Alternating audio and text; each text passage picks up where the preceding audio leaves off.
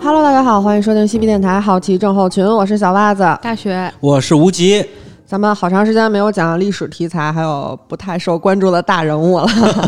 呃，好长了吗？对对，挺长时间了。哦，行，那今天咱们就来讲一个稍微有一些争议的大人物的一生。哎，是这个人啊，要想说说他的话，咱们就得先从一本书说起。这本书很多人还都看过，叫嗯是《万历十五年》。对呃，有很多人啊，其实他的历史兴趣的入门的书籍，一般情况下不是《万历十五年》，就是《明朝那些事儿》嗯，嗯对？吧？因为真正咱们说二十四史、二十五史，然后包括这个《资治通鉴》，嗯，这些东西，很多人其实看不下去。对，太严艰肃涩了，嗯，哎，但是这两本书啊，其实是在历史学界都争议非常大的对书。对对，其实它代表了一种什么呢？代表了一种我们新的人的历史观。嗯，因为真正很多的话，我们看这些历史考究研究，尤其是像我学中文的，其实，在最后写论文的时候，很多人都会去跟历史相关，去考究这些东西。但是这些考究的话，说白了就是掰开了揉碎了考，没有什么意思了，而且普通人也看不进去。对对对你需要换一种方式讲给他们听。对，主要是能让人家能读下去嘛。对，包括咱们国家有一些就是建国以后的一些历史学家，其实他们已经做出了一定的改变，比如说流动史观啊什么这种的，但是他其实还是很难能看下去。嗯，直到有一本书叫《万历十五年》，黄仁宇先生的《万历十五年》出版了以后，大家就好像打开了一个新的世界，嗯对普通人来说，但是对历史学界来说，就好像一潭平静的湖水扔向了一颗石头，嗯砸的这个满池子涟漪。嗯为什么呢？其实很简单，他写出的这本书啊，《万历十五年》，如果大家看过的话，就会觉得他不中不西，不正不邪，嗯这个很奇怪。首先呢，他选取的这个时间点，也就是万历年间的时间点的这一年，他为什么要写这一年呢？他认为啊，这一年改变了中国所有的历史，这一年在历史上籍籍无名。嗯完全没有名。而且在这个时候，有一些大人物可能已经走下历史舞台了。嗯你比如说张居正，嗯他已经走下历史舞台了，嗯但是他硬生生地在这本书里头描写了万历、张居正、申时行、海瑞，然后戚继光，然后李直这些不相干的人物，由小及大，而且由一个点发散出去来看这个时间段。嗯来找出它的意义。黄仁宇的这种观点的话，历史上不是没有，但是有的人都是非常各色的人，甚至说被别人所排斥的人，很少见，很少很少很少见。以前啊，现在不一样了，现在咱们网络发达了，大家各抒己见了。嗯其实你可以看见，看历史的角度，往往都好多都出自于咱们普通人。嗯对历史的一个解读，这人到底怎么回事儿啊什么的，包括咱们播客界其实对历史历史的全新解读也做了一些贡献，嗯嗯，就是从现代人的角度观点来看历史的问题。虽然有些时候咱们说啊，呃，一些历史事件我们只能放在当时来看它的意义，但是的话，我们从现代人角度上再来解读的话，我们可以跳出来来看到它更多的层次，嗯，甚至说能对我们有意义。对有启迪，对对对对对，就是这样子。所以的话，我们今天来讲一讲这黄仁宇这个人，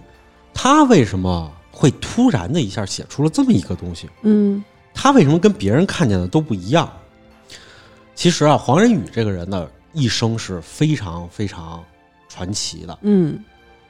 为什么说他是传奇的一生呢？咱们就要从头说。首先，黄仁宇啊，他其实刚开始的时候，他只是一个很普通的一个学生。他呢，一九一八年的时候出生在湖南长沙。嗯他出生在湖南长沙以后呢，就一路就是好好读书。咱们也都知道，在这个时间段来说的话，这个湖南是出了一大批杰出的人才。嗯，确实，对，而且在那边的话，有一个传统，读书的传统是什么呢？你不能够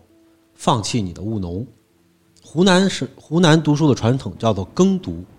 就是我要身体力行，一边干活一边读书。嗯其实我们现在都知道这种是非常好了，包括现在咱们看那个国家现在又提倡体育，每天至少有一个小时的时对间，对对孩子必须有体育什么的。你光在这儿坐着这儿死读的话，可能就是确实是大脑不灵了。嗯，而且那种你感身觉体好了以后，你这个集中力也更强。对，对，而且你你想想，就是因为这种传统的话，造就了一批很有思想深度的人。嗯，你比如说我们的主席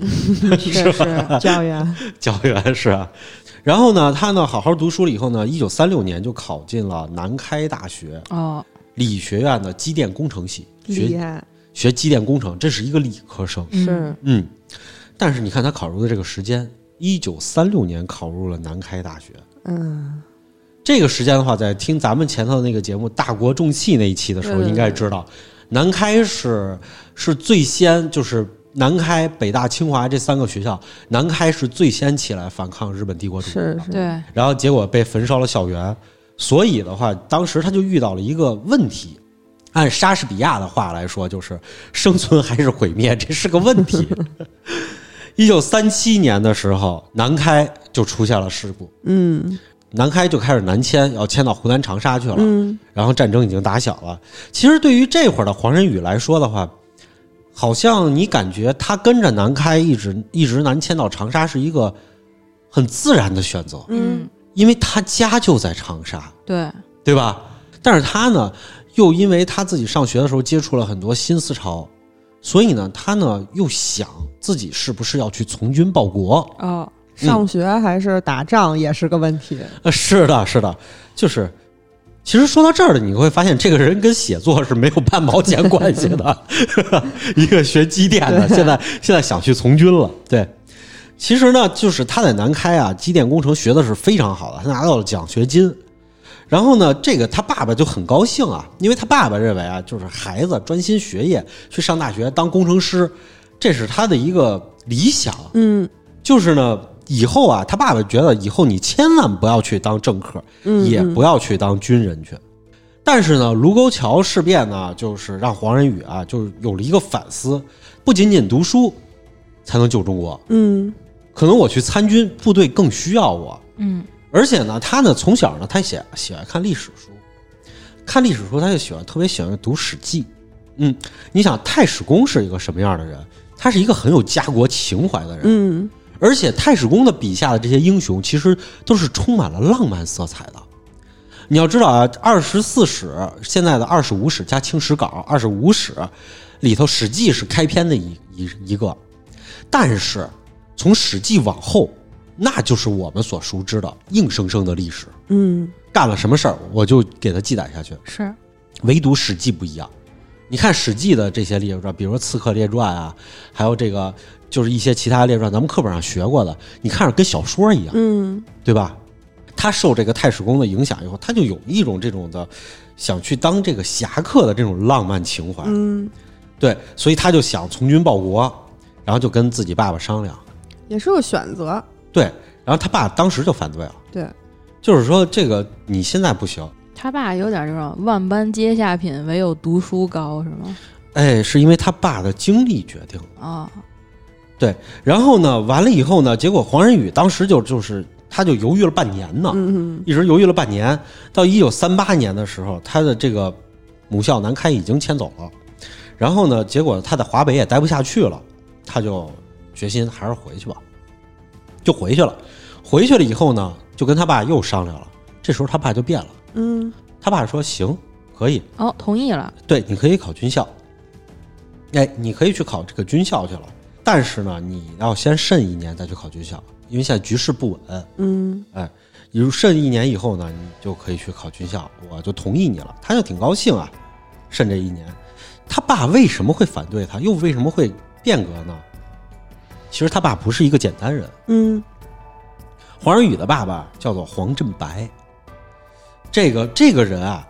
他呢就是本来是一个湖南的一个没落的一个地主家庭嗯，出身的，然后呢，结果再没落的地主家庭还是有点钱的，是，所以呢，就是把他给送去读书去了。嗯结果呢，他爸爸呢年轻时候就加入了同盟会，那会儿还是清朝时期，结果呢就策动这个新军起义，长大了以后又考进了这个福建的这个讲武堂一期，嗯，他是讲武堂一期的学生，然后结果呢又跟着这个许崇智又再次进入到同盟会，然后后来武昌起义以后呢，就许崇智就在福建就开始响应，福建省就独立了，独立了以后就响应号召，然后成立了这个中华民国嘛。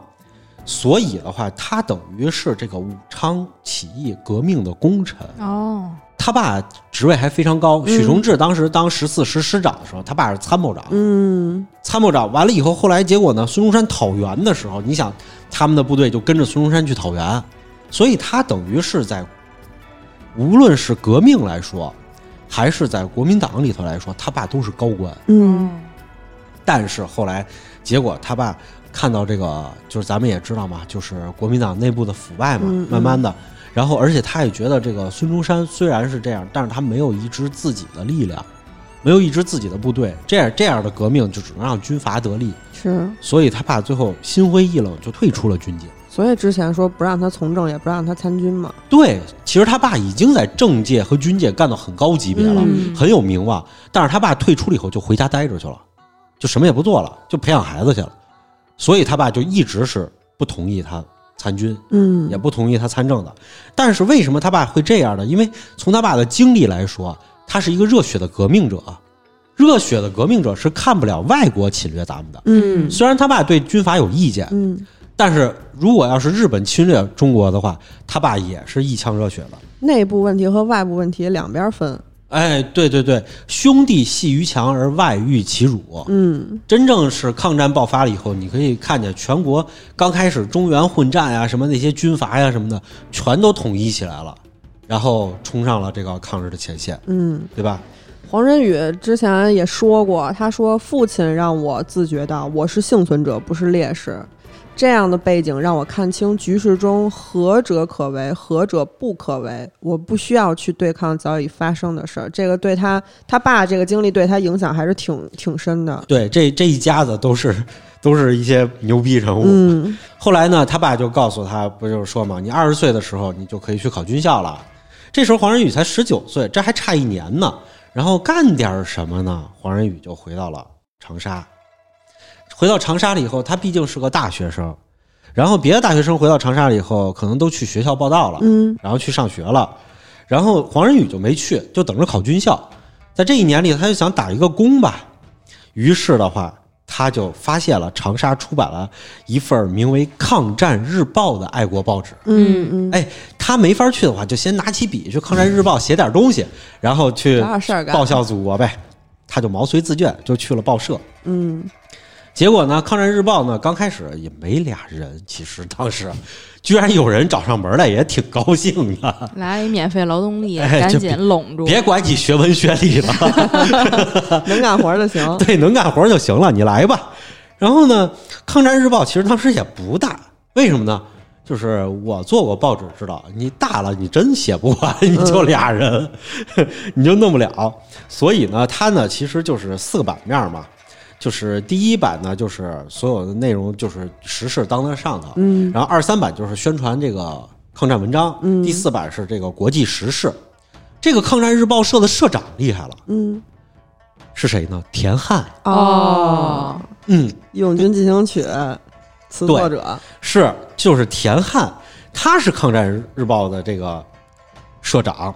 然后呢，他主要呢就是搞这个抗日救亡的这个文艺工作，嗯，而且你也知道，就是田汉本身就是，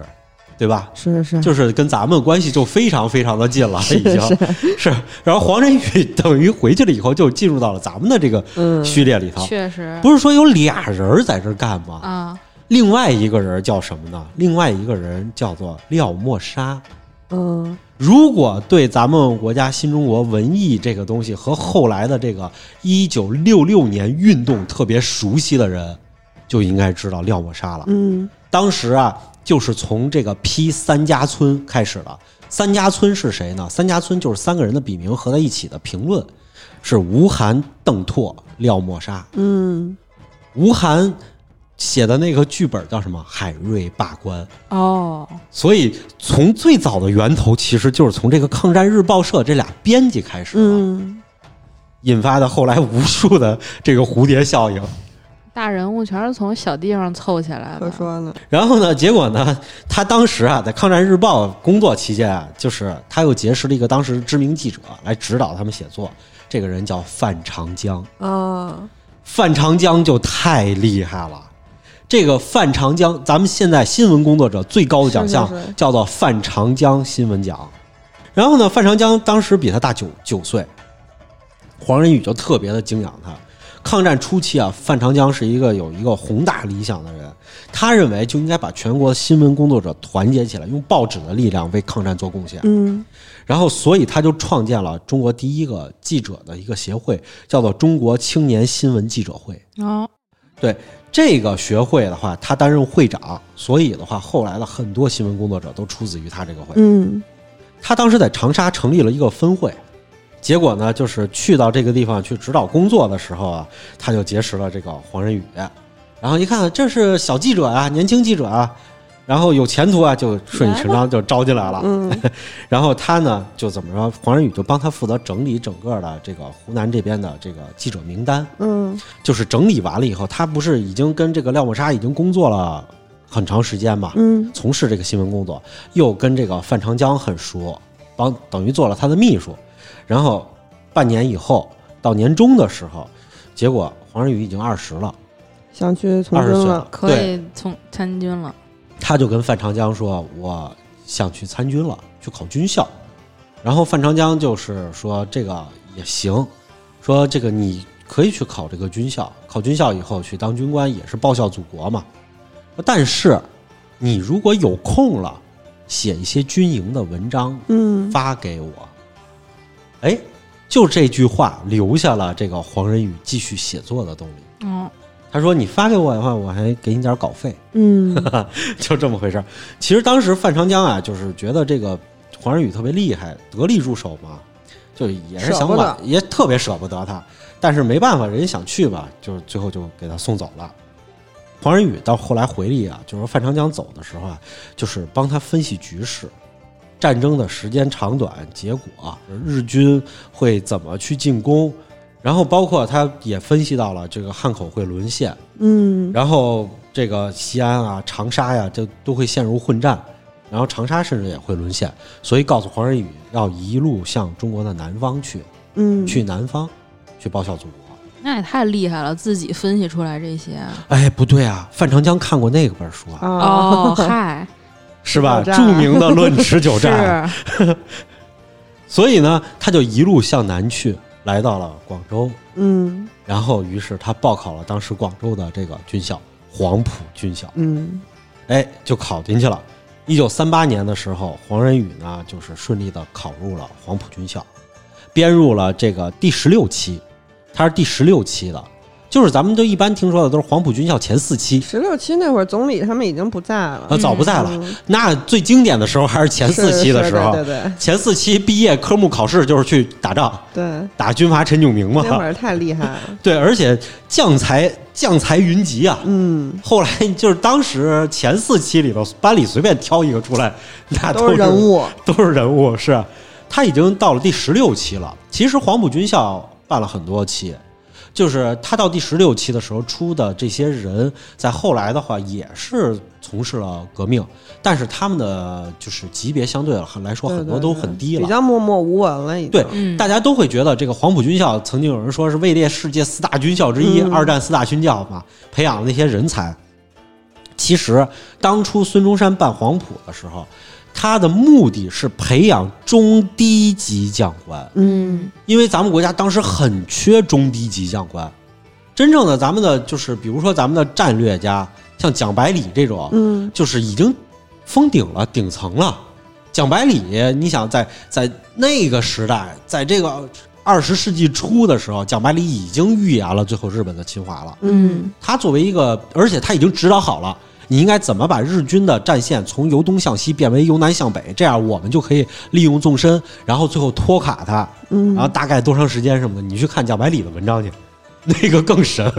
对我们，我们顶层其实还是有人才不的，缺人物那会儿不缺人物。而且当时的话，有也有很多的这个军校，比如说日本的这些军校，替咱们培养了很多人才去报考的。但是咱们缺中低级将官，所以开设了黄埔。但是没想到黄埔军校一开设了以后，前四期那么的猛，这些人一路成长，全都成为了高级将领。对，原来对就想弄几个团级以下， 结果弄老和师司令的。哎，对，就是为什么是团级以下呢？就是因为因为这个是原来的是是很多人就是军校毕业的人，他们去自述的，嗯很多人自述的，但是没有人详细的写。唯一一个详细记述的就是黄仁宇，嗯，还记不记得他带着范长江的任务去的？是是是，写嗯我还东西得还有稿费呢。 然后结果黄仁宇呢去了以后就开始记日记，自己怎么是培训的。他开学了以后啊，就是他就开始军训，他从军训开始就一直是在记他们怎么训练，就是操正步，嗯，然后去列队形，然后完了以后这个正步要达到一个什么样的效果，这种就是这些列队的科目的话，就有多少项什么的。最后你一听，你就是在培养这种班排、嗯连站队的那哎对对种对，班排连级指挥官的这种东西。哦啊而且呢，他呢培养这个东西的话，最基本的就是你怎么操操练自己的士兵，你怎么带领他们冲锋，你应该怎么去布置这种小的火力点，嗯这些东西细节的东西，确实需要这些人才。然后完了以后，他就开始上学了。上学的时候呢，他上高中的时候就开始看了一本书，就是叫《西线无战事》。嗯，哦啊，这本书后来被拍成了电影，对，咱们肯定有些听众都看过这个，他就很痴迷这些东西，尤其是痴迷这些小的物件儿，嗯，就是就比如说什么护护肩啊、护胸啊，什么这个长枪上加刀子刺刀啊，枪啊哎，对对对，他就特别痴迷这些东西。然后呢，一直到他呢，怎么说呢，就培养到了这个军官指挥能力更高一级的培训。这是什么呢？就是预备你。咱们有这么一句话嘛，这个军长死了，这个旅长上，嗯对吧？？呃，师师长上，师长死了，旅长上，旅长死了，团长上，团长就死了，是一级这一级往下死，对个。哎，对对对对，上级死了就轮到你了。是嗯对，所以呢，就这些虽然作为一个低级指挥官，但保不齐这一场战役上去了以后，最后你下来了以后，一个师就变一个连了，嗯，那你这个连长是不是就变师长了？而且那时候也经常会发生一些小规模的遭遇战，什么你肯定是要有一些管理啊、什么技巧的。哎，对对对对对，就是大家印象里来说，就是说二战无论日本人还是中国人，其实就就是说都是这种排着排往上冲，对，嗯然后就比如说日本打南京的时候，有这么一个描述嘛，就当时日本随军记者描述，就是打不下来的时候，最后急了，是日日本士兵脱光了膀子，一排一排站着，后面的士兵用刺刀顶着前面的士兵往前冲真是拿人填啊，就是拿人填南京。然后就在大家印象里，好像当时的冲锋就是这样似的嗯，啊，其实不是。其实的话，就是你要知道，那不是古代。古代的话，我列个方战方阵，我用人数，我可以去填。就是但是现代的话，这都是机枪扫射的时代，是吧？自从有了马克沁机枪的话，这种列列队式的，你就是作死哎，你有多少人一梭子过去都躺地上了？对，所以其实我们现代战争啊，就是要的就是这种小股作战能力，嗯，班排连的作战能力。你有独立作战能力以后的话，你可以独立的去守住这个据点儿，然后完成一个巨大的一个布置的一个项目。嗯是，这样才可以。但是的话，这种指挥能力就非常的特别。你比如说，黄埔军校是谁援建的，你知道吗？苏联，啊对了，就是很多人认为就是德，就是我们一看国民党国军都穿着是德军军服，嗯，是因为是德军的教导队，哦，还有这么几个部队是德苏联送了好德多军培训的物资、武器什么的过来。哎，黄埔军校是苏联援建的，所以的话，他的这些培训科目项目全是苏式的。嗯，这种东西，对，所以他有在向一个高一级军官培训的时候就比较这个麻烦了，就是说你需要掌握一个全局的动态，你需要去理解这个冲锋和你的牺牲到底是一个什么意义，嗯，或者说是你撤退这个什么东西。情况下才能撤退？对了，就是这么一点，嗯，就是因为黄埔军校是苏联援建的，所以黄埔军校落了一个病根儿，不就是撤退是吗？不会撤退。对，你没发现苏军也不会撤退吗？不会，苏军只会进就是攻，刚就是刚，我只能进攻。比为谁什头么铁为什么？苏军只要一撤退，就会溃败，是就全完了。所以苏军不能撤退，我必须得拿人往上填，往上冲。挺狠的。斯大林格勒就是不退，对对对，就是不退。最后就就是你比如说，咱们打到那个，咱们打到湖南的时候，真正的长沙保卫战、衡山衡阳保卫战、常德保卫战，就是我打光最后一个人，我也不能退，对坚为什守么阵地，不能退，就是 就是，他就承袭了苏军的毛病。只要我有一个，哪怕一个连退了，我整个几个几个军我可能都垮就了，乱了。全乱。嗯，这就是黄埔军校的一一大毛病。哎，这个问题就在这儿就埋下隐患了。这个就是高一级培训的时候，他们培训的全是这个阵地防守、你的进攻、你的迂回、你的前势运作什么这些东西，然后你的撤退的话确实没有。对，所以的话，这黄仁宇又在后头就是写了很多的回忆录，当时是怎么来操操练的。我们今天能够看到当年黄埔军校的细节，都是从他这儿来的。嗯，然后呢，总是要毕业的嘛。一九四一年的时候，这个黄仁宇就毕业了。哎，我们看一下这个时间，你就会发现，他这个一九三八年上了黄埔，一九四一年毕业，这才仅仅三年。嗯，这个时候的黄埔已经是没有办法说是我长期的快进快出，培训一个军官了，我只能快进快出了。而且的话，这个时期还有一点什么呢？就是国民党的下级军官，就是军队国民革命军的这个整个下级部队里的基操的指指战员已经很少了，嗯，剩下的全是抓来的壮丁，一太些老残忍了老兵给你升上来，但是一打就光，一打就光，几个会战就是就是全是打的对精光的，所以就补不上，就必须快进快出。他那会儿给你分配不像咱们，咱是越打人越多，啊，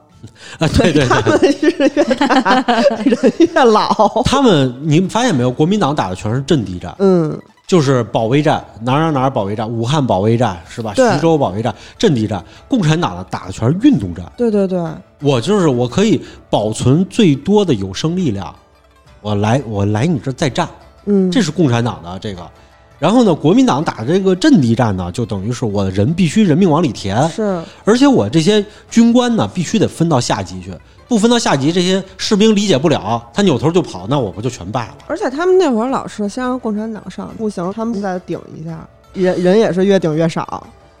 是是是。然后呢，其实呢，这个当时他就开始分配了，他呢很高兴地就被被分配到了十四师。嗯，这个十四国民革命军十四师啊，这个不是一个简单的师，嗯，这个十四师是什么呢？是就是咱们说的他爸原来也是十四师的吧？对，就是德械师，嗯，是国民党一个元老师。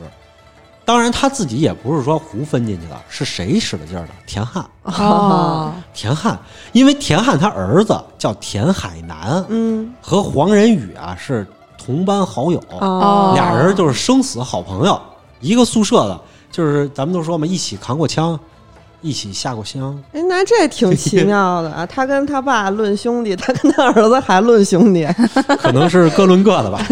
他跟他爸不是论兄弟，他爸社长，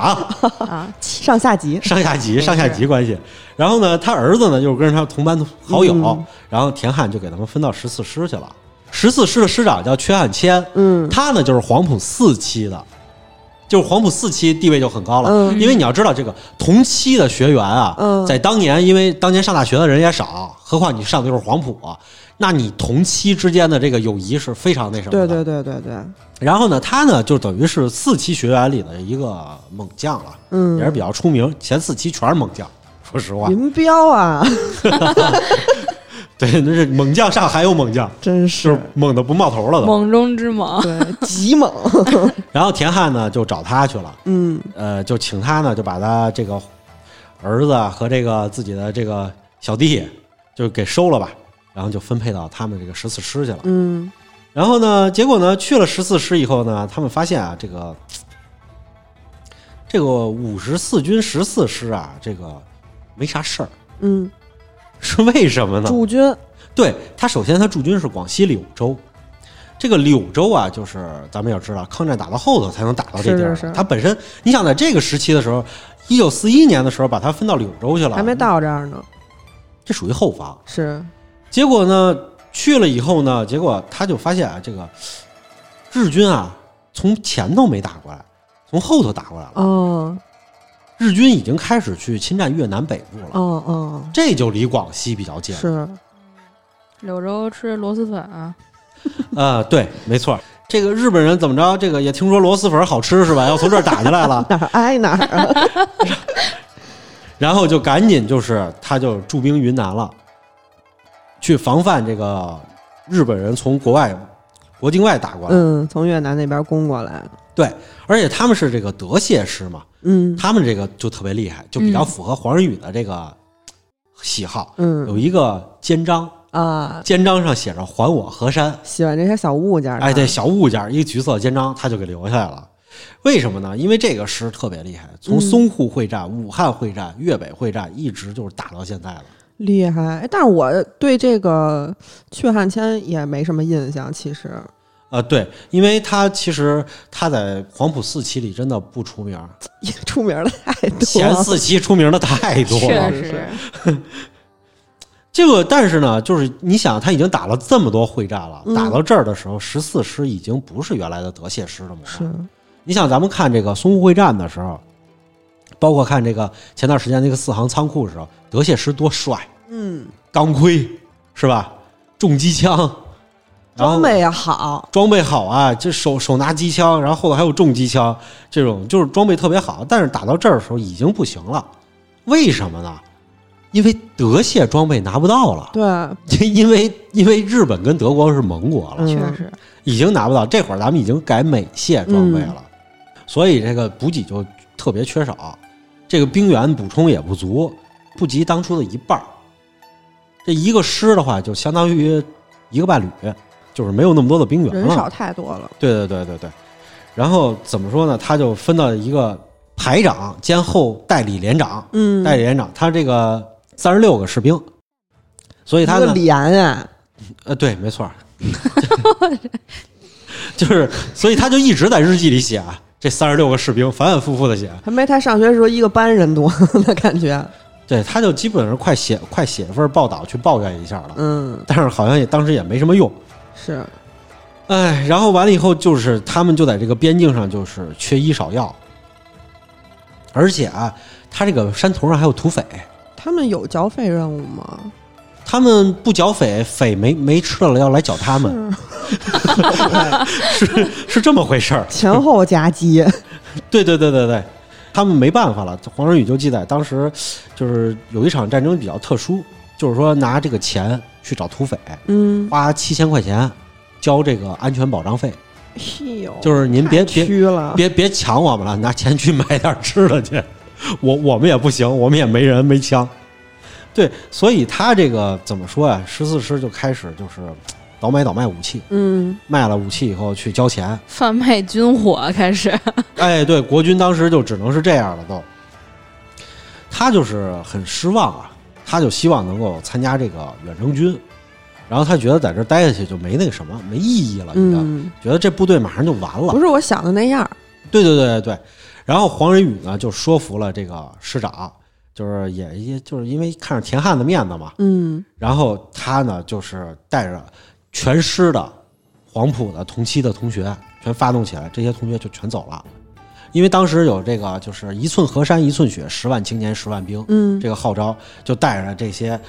同学就出来以后，首先呢，他们要干嘛呀？他们要探听对面老街，就越南老街这个地方，要去探听敌敌方的这个地形。嗯，然后呢，他们就自己这帮学生军就就成为了斥候，哦，然后就直接就深入敌营，跑到河对面去探查去了。斥候了，为什么要用这些精锐的学生军呢？因为手底下那些人实在指挥不动了对对哦对，补上来的人，当时国民党都是拉壮丁补上来的。是也没有这参种差不技能齐也都，你家有一个以上的男孩儿，一个留着种地，剩下全全给我当兵去。然后完了以后，当时的兵员素质是什么呢？有些人为了不愿意当兵，把自己的手砍了，哎呦，把眼睛扎瞎了，哇，右手食指剁了。为什么呢？我抠不了开不了扳，枪枪了，抠不了扳机了。就是这么些人剁了不行，接着来当士兵来，你能当炮灰，只要你喘气，你就得来。没办法，所以呢，黄只能黄埔学生军上。然后呢，他们就开始去摸摸着摸到了对面的日军的阵地上去，然后对日军呢就有了一个初步的一个判断，把阵地都给摸清了。然后完了以后，他们就回来，回来以后画了份地图，然后这是对面日军的排布，然后怎么防守，然后针对性防守就布置好了，布置好了。但是他还没进攻的时候，传来一个消息，他爸去世了。哎呀，然后呢，他呢还是挺敬重他爸的，嗯，不但他敬重啊，就是国军内部也很敬重对他啊爸，所以呢，就是立刻就通知他了。你他回爸原来不是也是十四军的吗？肯定大家嗯对对都对知道。厉害！市长通知他，你赶紧回去奔丧去。嗯，这个 这不行，这个。所以呢，一九四二年的时候，他就特批回家就奔丧去了。 哦，然后呢，他就回到了湖南，就把他父亲安葬了，然后把他的母亲和妹妹就送到了重庆，然后送到重庆就更安全了嘛。嗯，王仁宇就按理说他应该回部队报道去，对吧？但是他就没回部队报道。嗯他送到了重庆以后啊，因为当时他写这《抗战日报》已经是很出名了，在重庆当地的有很多的新闻界也知道他，然后尤其是范长江不是跟他关系也很好嘛，嗯然后别人就推荐他，他就去了这个重庆的首都的卫戍司令部，去那儿任职去了，嗯给，调过去了，就是让他更安稳一些，闲也职了。也算是他父亲的原来的元老们关照他，哦你别上战场了，太危险了，到时候你再死了怎么办？就你这么一儿子。然后呢，结果呢，他当了一段时间以后，他就说啊，无聊的要命，不打仗，我不能去打日本人，我就感觉自己就不行。他一心就想上战场，结果就没办法，那怎么办呢？就找田田汉去了，说不行，就是给我说安排一下。再帮帮我 吧。 叔叔，我还是想去送死了，你看什么情况吧。然后田汉说：“那要不这样吧，有一批这个部队啊，要送到这个印度去培训嗯啊、你得你到印度去好了，就是印度去既能跟美军接触培训，然后呢，你这个危险系数也不是特高。你看国内这一批一批人的死，然后我也不舍得你那什么，你去那儿吧。”结果，一九四三年二月的时候，黄仁宇啊，他是带着上尉军衔儿和十七个同僚，就登上了飞机去印度的兰姆加。他们走的这条航线就是刚刚开辟出来的驼峰航线。嗯这个驼峰航线有多危险呢？就是可以这么说，在驼峰航线上，如果你要是迷路了，不知道怎么飞了，就按着地面上已经坠毁的飞机一架一架的飞过去，你就可以到达。这是当时的这个飞虎队啊，还有美军啊，还有咱们的国军飞行员用生命开辟的一条航线是。经常在那儿交战，然后飞机给打下来的，是吗？当时的飞机的飞行高度和它的这个抗压能力嗯，没办法适应青藏高原，哦，青藏高原上大气稀薄，而且它本身海拔也高。嗯嗯，你飞得不高的话，你就得穿过很多的高峰的中间，嗯甚至有些地方的山谷你是需要做做那种电影里那种急转弯的，嗯，那从啊很这儿危里飞险过去啊！很危险。嗯，所以的话，驼峰航线就是这么危险的一条航而且线。那会儿飞机可能有时候控制也不像现在这么精密。是飞机当时也容易出事故，嗯，然后于是的话，他们就飞成功飞过去了，就来到了印度，他就加入了新一军，军长呢叫郑洞国。嗯，同样是黄埔一期的名嗯将嗯郑洞国，他在他旗下任参谋，哎，黄仁宇就成了郑洞国的参谋。然后在这儿的话，大家可能就知道了，这个地方的话，新一军就是新一军将在印度开启一段这个传奇的故嗯事，因为当时在印度啊，指挥的人是谁啊？是史迪威，他呢就是指挥权全在他手里头，所以的话，这个郑洞国呀，就是完全就被无视了。嗯被夹在中间无视了，他就没有办法，没有办法指挥这个部队呢，就只能让黄仁宇派黄仁宇出去以后去各个部队去，你去给我视察去，就开始走，他就等于走遍了这个印度的这边的整个的这个所有的这个驻印军，嗯驻印军以后呢，结果他就开始写报道往国内，啊，就写了很多的这个技术，当时的这个前线的技术。我看过一些技术说，就是他记载了当时的新一军的这些士兵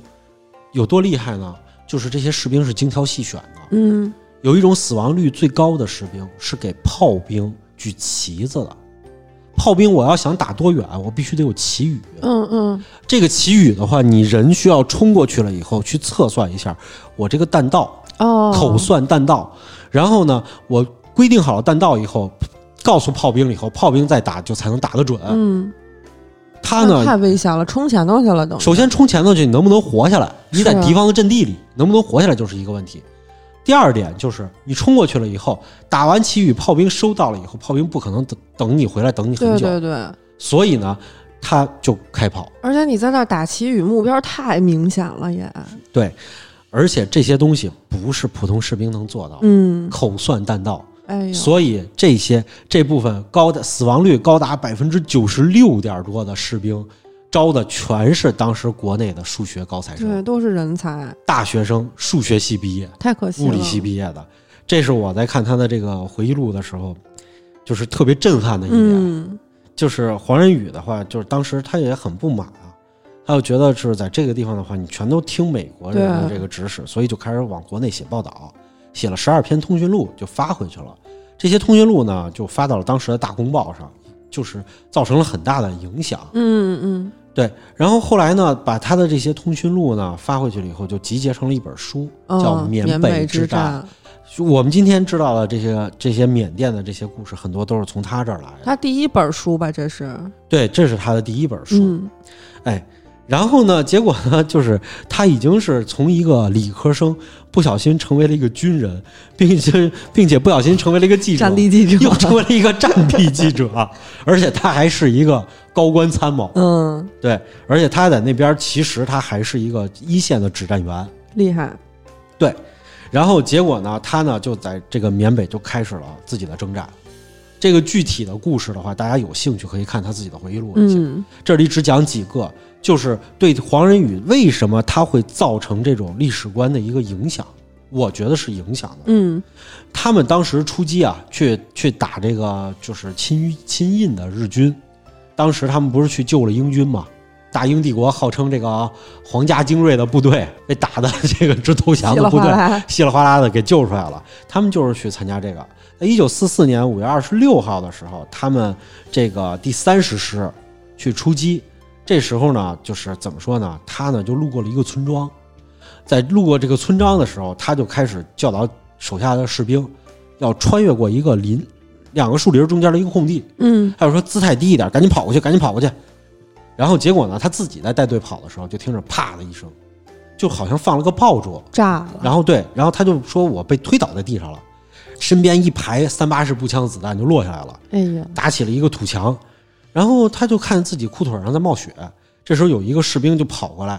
然后帮他止血。他说他自己根本没有感觉到疼，麻了，就是腿就是麻而已，根本没感觉了，已经。没感觉。嗯，然后完了以后，结果呢，日军呢就冲上来了。冲上来以后，另外一个士兵就过来了，以后这不行，这是指挥官啊，架起两个人架起来就开始往前跑。然后这时候跑的时候，身边就是完全都是子弹在呼啸而过，嗯，就是那种感觉，就真的是跟那个就是咱们看那个《阿甘正传》里头，阿甘背着他的战友在跑，身边一排子弹在打，他跟阿甘是一样的，然后就跑出去了。这是他体验的这种战争生活。嗯，包括说啊，他说啊，自己啊在路过一个水沟的时候，他曾经仔细的观察过一个死去的日军。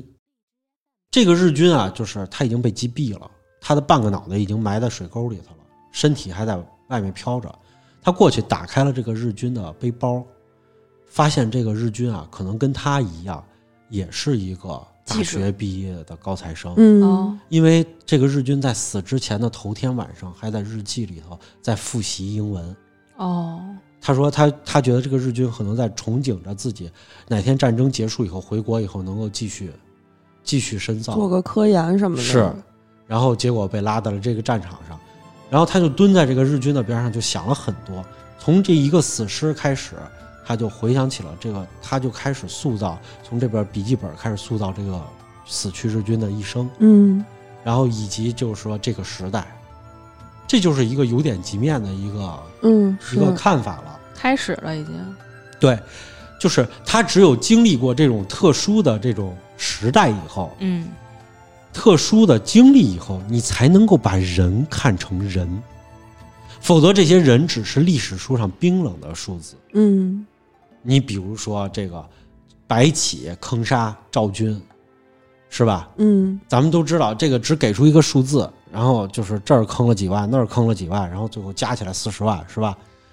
这些数字里其实都是一个一个活生生的人，对，看起来数字很冰冷，其实都是实实在在有自己生活、有血有肉的人呢。对。而且的话，就是在我们这个这场就是抗日战争之前的历史上的战争里头，嗯，好像我们在关注这些战争的时候，都是某场战役，我军死亡多少，伤多少，嗯，最后取得了什么样的胜利，或者说是取得了什么，就不小心得到了什么样的失败，都是这样，在历史上。嗯但是黄仁宇是真真正正走进去了，他自己也挨过枪子儿，也见过战友的牺牲、同学的牺牲，他也他也见过了敌人的牺牲。嗯，从他们身上，他在他心目里是一个一个活生生的故事，嗯，在这儿终结了。对他也是直面过死亡了。如果说他当时要是真的牺牲了，他也只是数字中的其中一个。后来这个就是当时啊，就是田海南后来问过他一个问题，嗯问黄仁宇：如果你战争结束了，想做什么？黄仁宇说：如果战争结束了，我还活着，我觉得我是一个幸存者，然后我想要去出国留学，嗯我想要深造更多的知识。嗯说，因为我觉得这个世界上还有太多的东西，我背负着想要去探索。嗯就是他已经有一种那种高屋建瓴的看透了的一种感觉了。一九五二年的时候，就是黄仁宇就是退出军界了。嗯呃，这个时候的时候，其实他已经撤到了台湾了。嗯咱们也知道，黄仁宇其实是经历过了抗日战争，嗯然后这个缅北战役，然后就是中国远征军，嗯然后包括回来了以后，回国了以后，他们他在内战上他是没有没有冲到前线的，他其实是在内战的时候，他一直是在后方的。嗯嗯然后后来呢，结果五二年的时候，他直接就退军了，就不参军了。然后他就到了美国，这时候已经三十四岁了，他就去了密歇根大学去求学。他这个学求学啊，就是等于是从头学起，从这个本科开始重新学。嗯而且已经高龄了，在美国的话，就是很多人看不起他，而且他是一直到十二年以后才拿到了博士学位。也够可以嗯了。十二年从本科开始读，呃，这个也说明了他读的非常的费劲，嗯是吧？就是因为你博士学位你拿到的话，你就得博士最后毕业论文嗯再出战。咱们听过以前节目的也知道，得是残成山中深迷那样的，你可能才是个十二年，你才能拿到这个学位的问题了，对吧？在这期间呢，他其实就是半工半读嘛，一直去打工。然后呢，他呢就是去餐馆儿洗洗过碗，夜总会洗过碗，仓库收过银，建筑工地去当绘图员。嗯他这不是是打过仗吗？什么都干过，绘，图、地形图啊什么的，他就去建筑工地给人当绘图员，他就等于是从基层底层什么都做过。嗯。那他毕业了之后，他去了一个大学当教授，对，然后他七九年三月的时候被解雇了，就是很为什么呀惨淡，因为他们当时是就是有一个计算机算法，然后去算这个各个老师的分儿，但是他们是不考虑你教的这个科是不是主科啊，是不是必修课，啊嗯然后就是只考虑有多少学生报了，然后你的这个课程评价怎么样，所以他的分儿特别低，因为他教的不是主修课，不是必修课，就选修呗。对，就是什么都不管，也不管你老师资质、资历啊、专长、擅长什么，就只考虑是呃，就只考虑有多少人报了，然后课时数什么乱七八糟，就算这么一个分儿，所以他分儿特别低，就是根本都没达到平均分儿，然后他就被解雇了，然后就很惨，也没有钱，就是整个家庭都很贫困。他这个七九年被解雇，这个还有一个还有一个事儿，嗯就是说他在被解雇之前的时候，当时的这个就是他这个学校就跟他说了，说你要想达到这个分儿也行，你得出版你的书，嗯你加了这个分儿才行。哦，然后黄黄仁宇说说他说你研究了这么多年，然后完了以后你总会有一些自己的东西吧？黄仁宇说嗯我有啊，说我论文也有啊，书也有啊，我就去出版吧。结果论文一交，美国学界那边全给打回来了，嗯没见过他这么写论文的。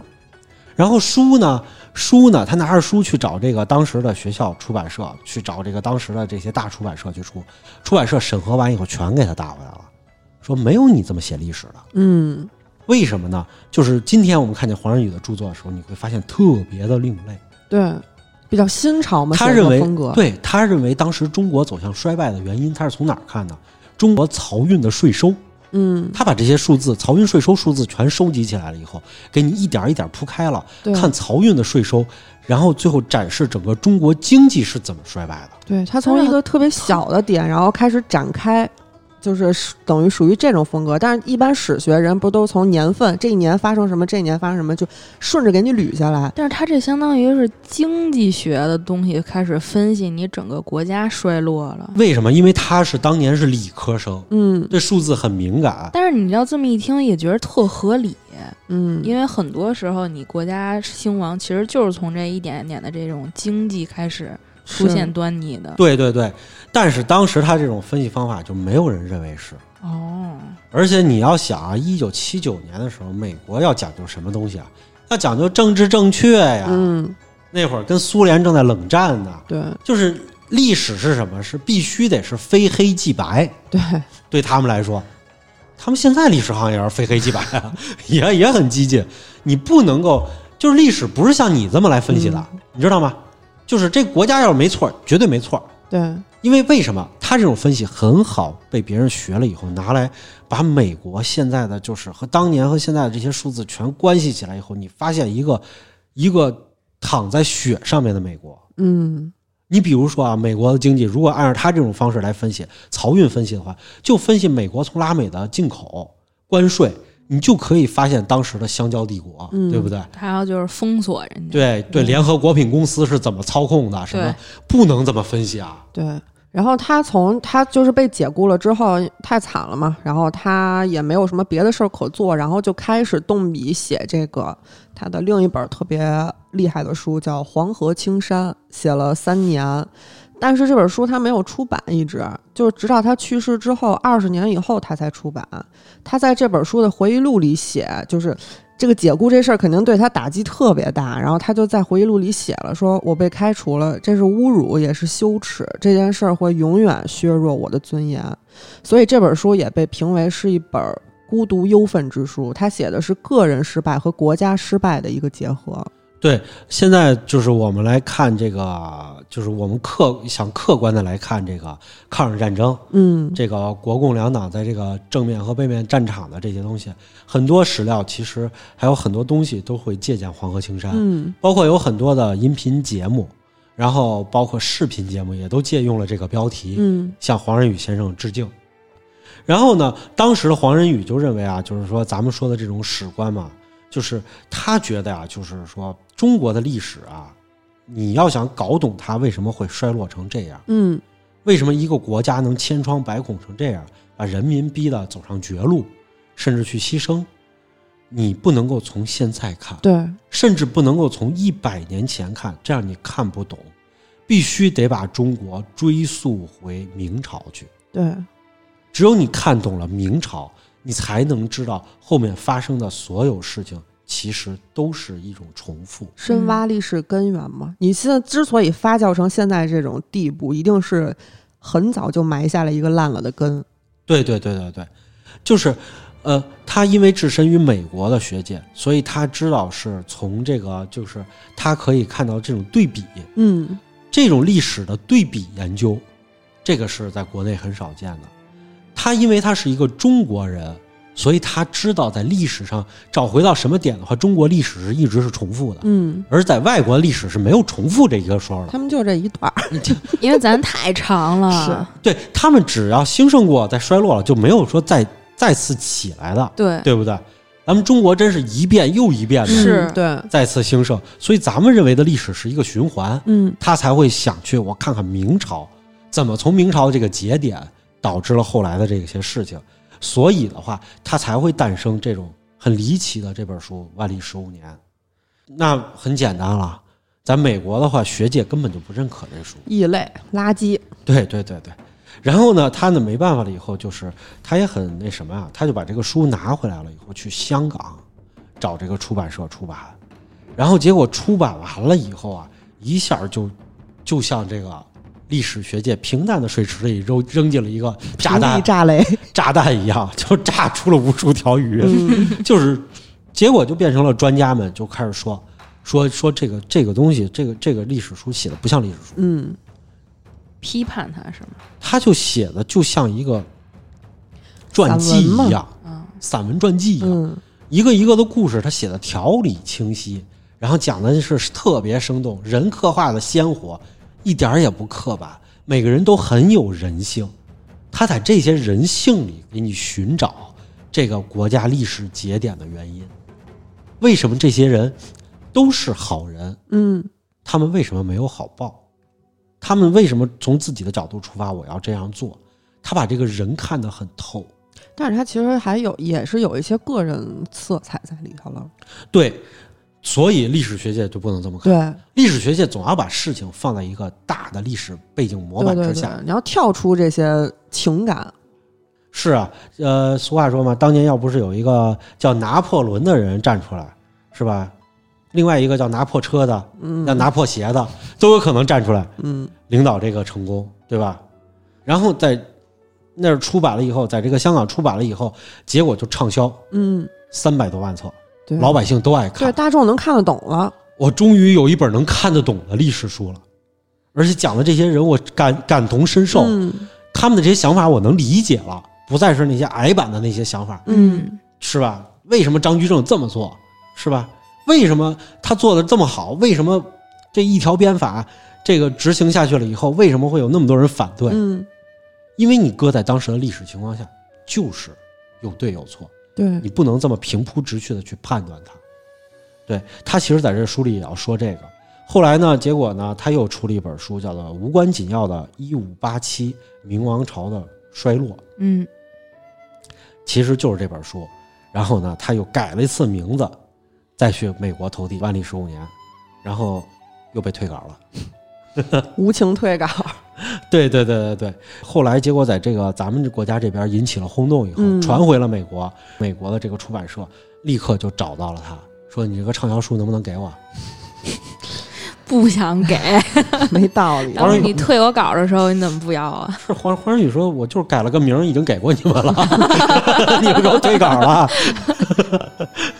然后结果他就开始一本又一本的就在那边开始出自己的著作，嗯出了很多东西，然后也影响了很多很多，就是很多历史学界的观点，比如说叫他出过一本叫《中国大历史》，嗯还有一本叫《从大历史的角度解读蒋介石日记》，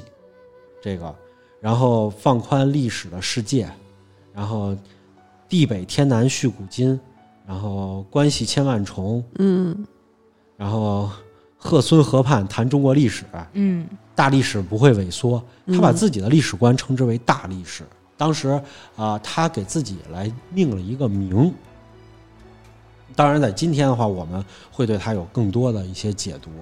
对吧？嗯和比如说是这种现代史观啊，还有一些什么，会有一些不同的一个命名。但是他当时没有人命名，就自己给自己命了个名。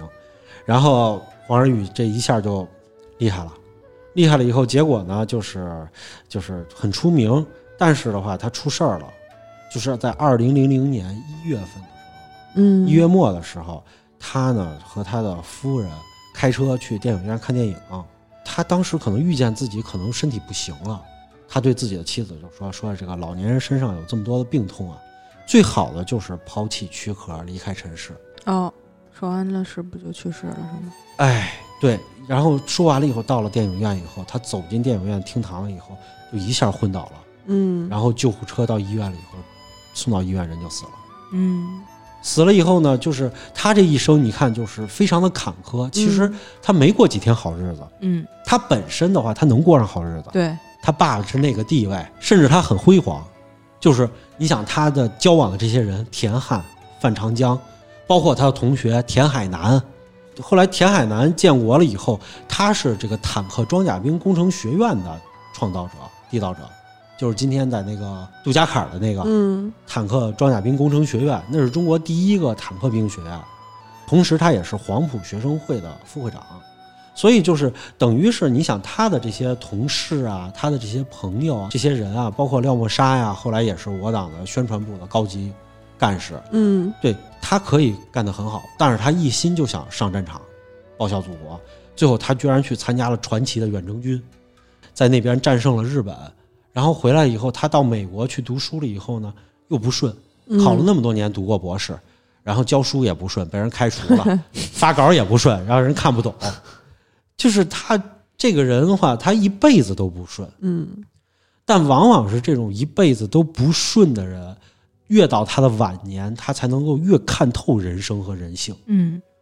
我们我们都知道，有一个人也很不顺，但他看透了人生，就是曹雪芹，对，嗯对吧？就是所以，这种伟大的作家，其实他并不是需要有多少人的认可，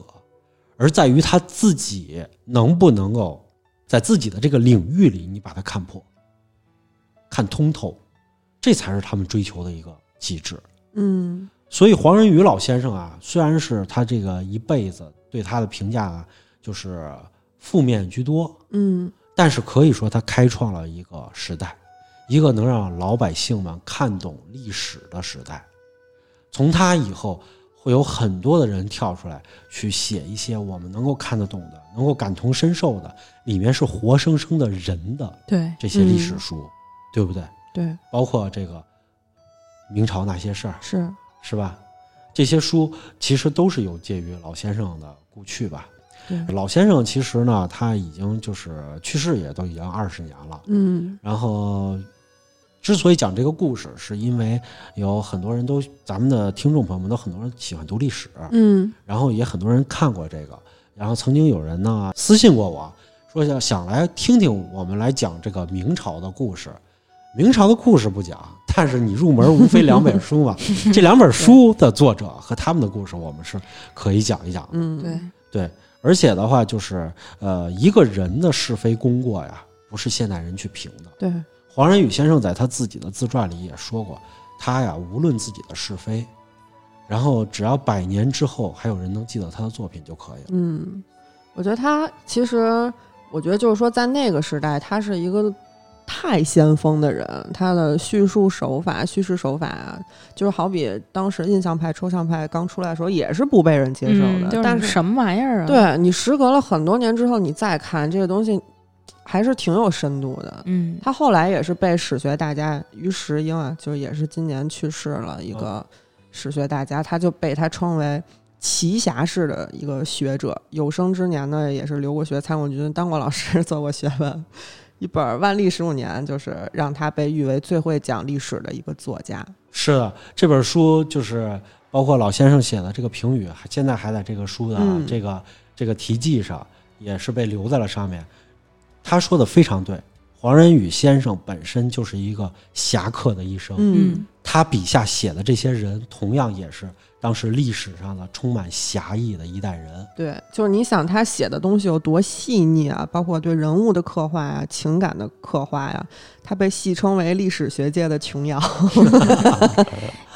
其实我主要是觉得，因为当时说他发现那个日军的那个背包里自己写的这个英文，